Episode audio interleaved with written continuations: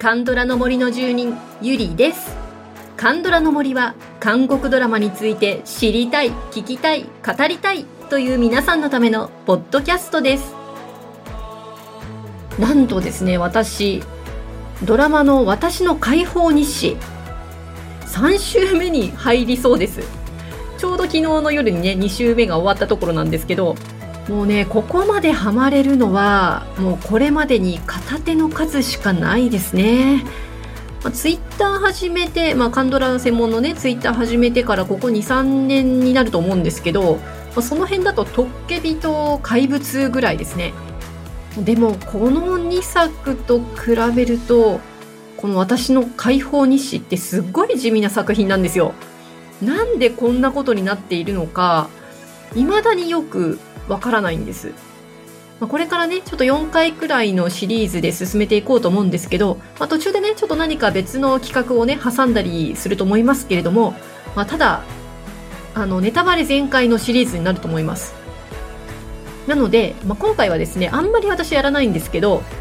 この私の解放日誌をまだ見たことのない方のために、え、メッセージをね、お送りしたいと思います。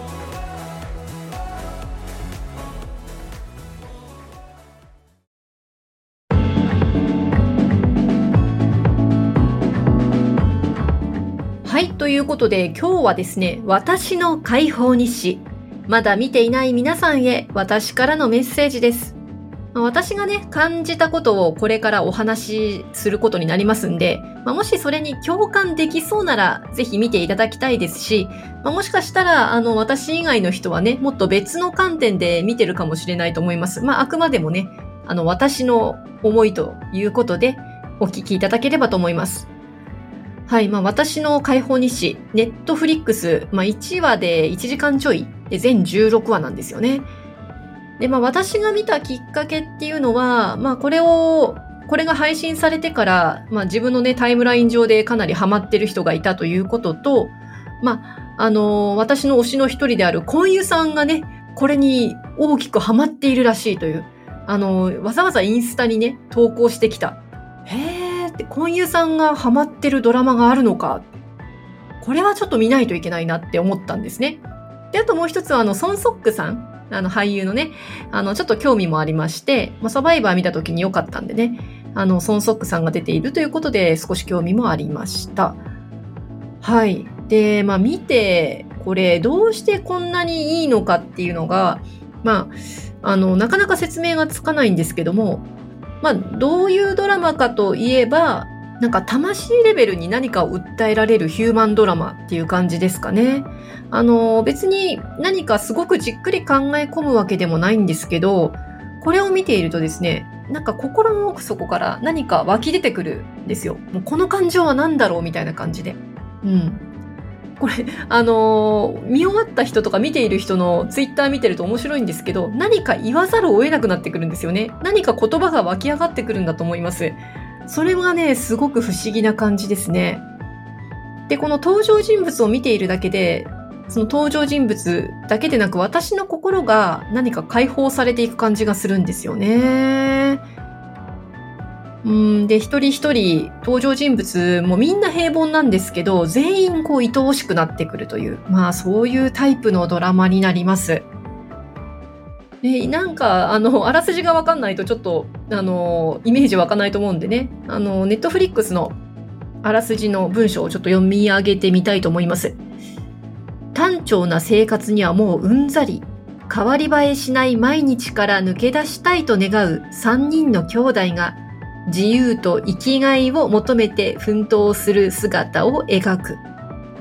ということなんですけれども、まあ、ここからちょっとね、ストーリーの大体を掴んでいきますね。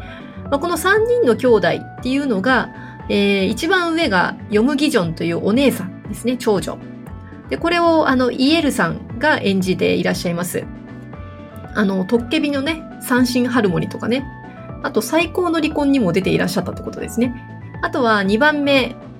えー、長男のヨムチャンヒ、えー、これはイミンギさんですね。で、末っ子のヨムミジョンは、えー、キム・ジウォンさんですね。まあ、最近だとあの、都会の男女の恋愛法で出てきたりとか、あと、太陽の末裔で、拝見したのが私は印象に残ってますね。で、この3人、この3人の兄弟が、まあ、単調な生活にはもううんざりと言ってるんですよ。で、多分30代ぐらいなんですよね、この3人の兄弟って。で、3人ともまだ独身。で、住んでいるのは散歩市。散歩という市ですね。えー、田舎なんですよ、すごく。で、電車で片道1時間半かけてソウルに通勤していくんです。大変ですよね。まあなんか本当、あのー、想像できますよね。み、皆さん東京にもし勤務されてるとしたんだったら、まあ1時間半っていうと大体あの辺から通勤してきてるなっていうのがわかると思います。なんか私のイメージでは青梅あたりかなとか思っちゃうんだけど、どうでしょうね。ちょっと青梅の皆さん違ったらごめんなさい。散歩市はね、その住んでる自分たちの家というのは本当に田舎で周りはもうあの畑とか空き地とかそんなのそんな感じで、家と家の間はすごく離れていて、うん、まあ典型的な田舎ですよね。で、そういうところで、その淡々とこの3人は職場と家を往復する毎日なんですよ。で、この3人がこの自由と生きがいを求めてっていうわけですけど、まあこういうその自由と生きがいって言っちゃうと、なんかすごい感じがするんですけど、まあそんなにその、求めてるものはそこまでじゃないというか、ちょっと解放されたい感じなんですよね。まあ、今に不満があるわけですよ。で、お姉さんはまあ彼氏を作りたい。で、長男は自由にね、縛られずお金を使いたい。まあ、車が欲しいとかね。で、次女は今の気持ちをこう押し殺して生活をしていて毎日がまつまらないなっていう感じ。うん。で、この家族のお父さんっていうのがチョン・ホジンさんが演じられてるんですけど、ものすごく口数が少ない。日本で言えばまあ昭和の男ですよね。もう何も言わなくてもわかるだろうみたいな感じの。で、自営業で家の小さな工場でシンクを作ってます。で、畑仕事もしてます。お母さんはね、それを一生懸命助けてるというとても忙しい専業主婦なわけで、自分の時間もないんですよね。これも、あの、すごく昭和な感じしません？なので3兄弟はね、まあソウル、あの、一番栄えてる都市であるソウルで働いてお家に帰ってくると、お家は昭和なわけですよ。で、まあそんなところに一人の謎の男がいるんですね。で、お父さんの仕事を手伝っている近所の男性なわけですけれども、今まで何をしてきた人かも全然わからないよそ者。で、ただ分かってるのは、クという名字だけ。なので、みんなからクシ、クシって呼ばれてるんですけど、あの、まあ、クさんっていう感じですよね。で、その謎の男をソンソックさんが演じてます。っていうところからの、まあ、第1話のスタートなわけですけれども、これね、あの、第2話くらいまで淡々としたこのうんざりとした生活が進んでいくんですよ。もうお父さん喋らない、ソンソックのクシ喋らない。さらにあの、移民儀の長男はうるさい。なので、あの、私途中でね、結構寝落ちしましたよ。最初。で、3話くらいかな。なんかちょっと物語が動き出して、心の動きが、あの、始まるので、あの、面白くなってきて、どんどん見ちゃったっていう感じですね。はい。で、まあ、その2話ぐらいまではそんな感じだったんですけども、まあ、その後も別にあの、ものすごい大事件が起こったりとか、あの、なんかアクション的なものが起こったりっていうわけではないんです。で、ずっとこの平凡な人たちを描き続けていくわけですね。なんでこんな淡々としているドラマなのになぜ見続けてしまうのかっていうことをちょっとまとめて考えてみると、まあ、ポイントはね、3つだと思うんですね。1つは、1つ目うん、これはね、もう言葉が染み込んでくる。言葉が私の心に染み込んでくるんです。で、まあ、解放日誌っていうこのドラマのタイトルにもなっている日誌はですね、途中からこの末っ子のミジョンが会社のそのクラブ活動、解放クラブっていうのを作るんですよ。まあ、そこで書き始める日誌なんですね。で、まあ何からか解放されたいわけです。ミジョンも、その参加してる人たちも。でそれってなんか私たちも同じじゃないかなと思っていて、で、だんだんそこから自分とシンクロしていく感じがするんですよね。まあ共感するとかそんな感じでね。うん。で、この解放っていうのは、まあ、ミジョンだけじゃなくて、ちょい役の人も含めて、本当にたくさんの平凡な人たちがね、解放へと歩んでいくんですよ。で、まあ、長女のギジョンなんかは、どんどんその感情が解放していくので、すごくね、みずみずしい人になっていきます。で、また長男のチャンヒは、まあ、彼は成長していくんですけれども、この単なる成長とちょっと違っていて、なんか彼の場合はね、人生の気づきを得ていく感じなんです。なので、その時に、ああ、こういうことなんだなって彼が言うその言葉、それがね、またなかなかに深いんですね。まあ、なので、平凡な人たちのこの心の動き、で、その平凡な人たちがその時に語る言葉っていうのが、ぐーっと染み込んできますね。はい、そして、見続けちゃうポイントの二つ目。まあ、これはもうね、あの、ソン・ソックさん演じるクシ。ま、この人のその、ストーリーというのが、やっぱり、なんて言うんですかね、とっても、どうなるのか心配で どうなるのか心配なんです、クさんが。まあ、そのクの、クさんの、その、正体が分かっていく過程ですとか、その無口で不愛想な彼の変化というのが、まあ、ストーリーを加速させていくわけですね。で、またね、クシがね、めっちゃ色気全開なんですよ。もう本当に、あの、ハラハラしていくところがあるんですけど、あの、まあ、そこをね、追っていくというのもこの一つ、あの、ポイントかなと思っています。そして三つ目。これね、ちょっと難しいんですけど、あの、映像ですね。なんか映像がとても構図として何か、あの、計算されてる感じがするんです。で、その構図を見るだけで何か感じるんですよね。まあ、例えば、序盤ですと、あの、クシと関係を深めていくのが末っ子のミジョンになるんですね。でも、このクシとミジョンの関係っていうのがすごく、あの、私たちにとって、まあ、ラブラインというかね、ラブストーリーのラインとしてとても興味深いんですけれども、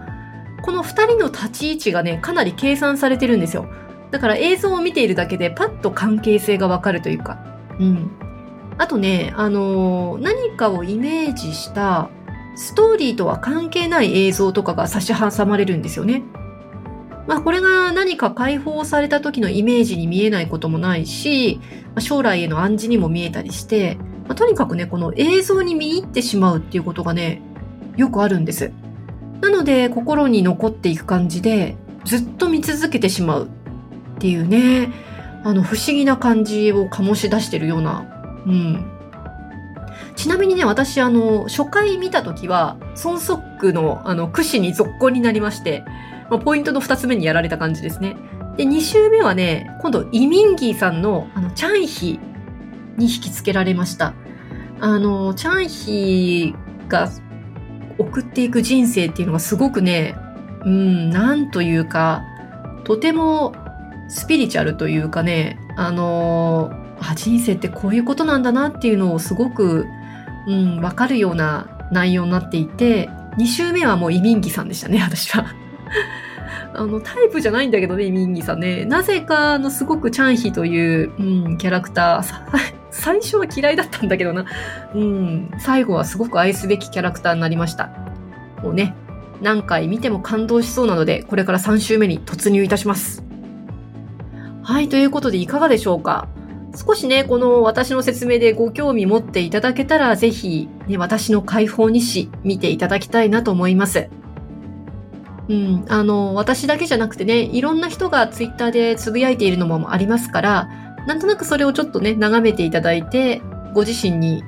こう、訴えかけてくるものがあったら、必ず見てください。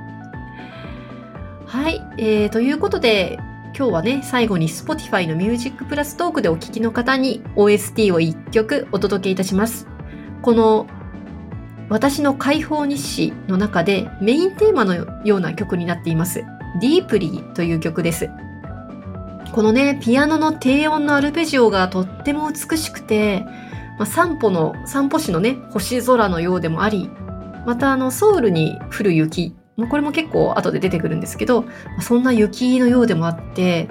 で、またこの人の人生、平凡な人生の中にある、こう、きらめきをなんか表現してるような感じもするんですよね。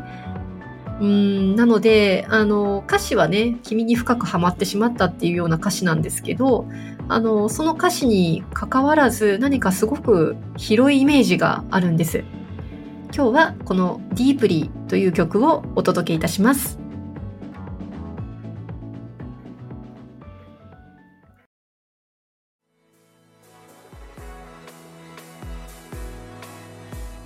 はい、えディープリーお届けいたしました。ちょっと私の解放日誌の世界観を感じていただけたのではないかなと思います。はい、ぜひ皆さん、あのー、次回からね、私の解放日誌の特集も始まりますので、ぜひぜひ、またネットフリックスであの見ていただきたいと思います。あの、初回、あの、1回だけ見たという方もね、2回、3回と楽しめるドラマだと思いますので、またポッドキャストの特集を聞きながら、えー、2週目とかしていただけたらなと思います。ということでね、あのまたあの次回以降も OST もお届けしていきますので、ぜひ Spotify で Music プラストークバージョンでお聴きいただければと思います。プレミアム契約の方は最後まで、フリーの方は30秒までお聴きいただけます。そして番組のご感想もぜひお送りください。LINE 公式アカウントにご登録いただければ配信もアンケートの通知も逃さず受け取れます。感想もすぐに送れます。Twitter、Instagram、Facebook でご案内しておりますので、ぜひご登録をよろしくお願いいたします。それでは本日もお聴きいただきありがとうございました。